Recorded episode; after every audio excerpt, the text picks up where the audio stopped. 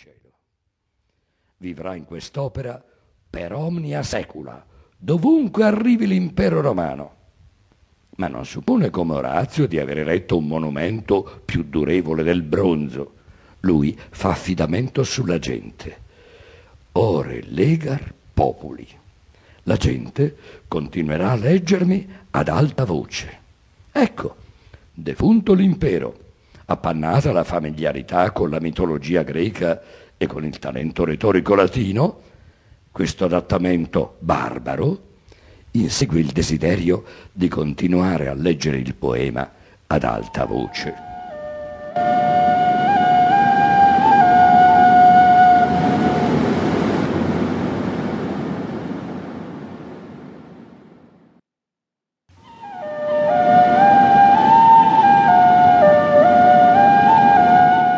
Libro primo. Ho in mente un poema insolito, dedicato a tante storie diverse che si susseguono fin dall'origine del mondo. Storie di corpi che si trasformano per assumere forme nuove. Mi aiutino a scriverlo gli dei, che hanno gran pratica di queste perpetue metamorfosi.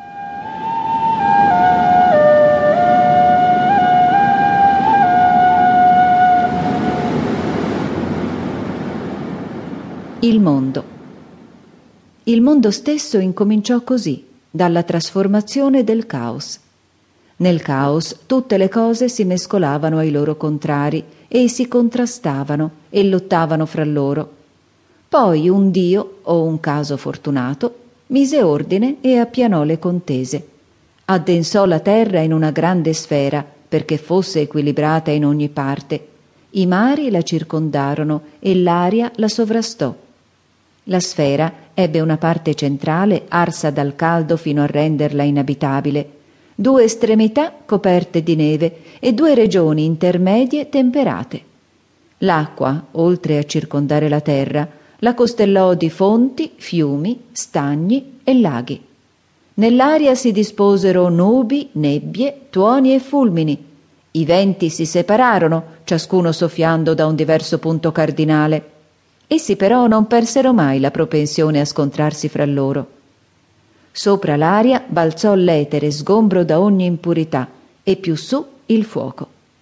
Quando tutto fu al suo posto, liberate dalla confusione che prima le aveva velate e sepolte, le stelle brillarono alte sopra ogni cosa.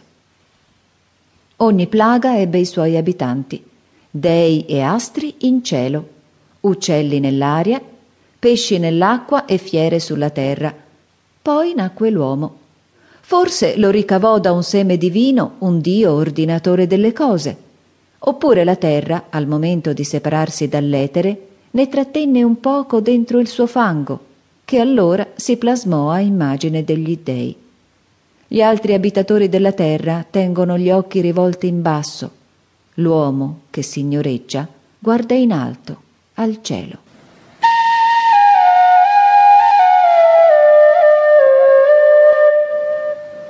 Le ere degli uomini. Nell'età aurea gli uomini vivevano sereni, senza leggi, né giudici, né armi. La terra vergine produceva spontaneamente ogni frutto in una perenne primavera. I campi imbiondivano di spighe, scorrevano latte e nettare, i lecci stillavano miele. Poi Giove cacciò Saturno e venne l'età argentea. Subentrarono le stagioni, i tempi in cui l'aria ardeva si alternarono a quelli in cui i rami degli alberi si rivestivano di scintillanti cannelli di ghiaccio. Fu necessario trovar riparo dall'inclemenza atmosferica e coltivare i campi. Poi venne il bronzo, che introdusse le prime armi, ma non ancora l'empietà. E infine l'età del duro ferro, quando ogni virtù fuggì via e irruppero frode, violenza e smania di possesso. Alberi cresciuti sui monti furono impiegati a costruire navi e i nocchieri sfidarono un mondo sconosciuto di onde e venti. Gli agricoltori misurarono e si divisero il terreno che prima era appartenuto a tutti. Non bastò, si scavò giù fino alle soglie dell'inferno per cavare dalle viscere della terra il ferro nocivo e l'oro ancor più nocivo. Con quelli nacque la guerra. Nessuno si fidò più di